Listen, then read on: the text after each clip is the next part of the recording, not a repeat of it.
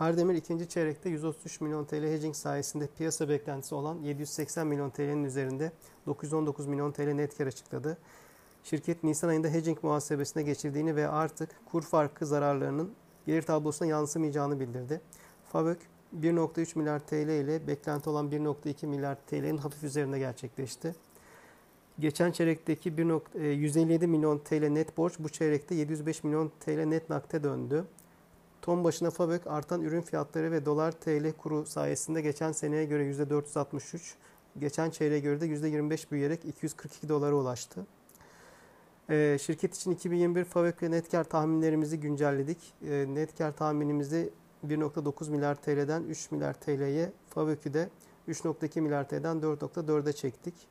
Net borçtaki düşüşü de hesaba alarak e, fiyat hedefimizi 11 TL'den 12 TL yükselttik.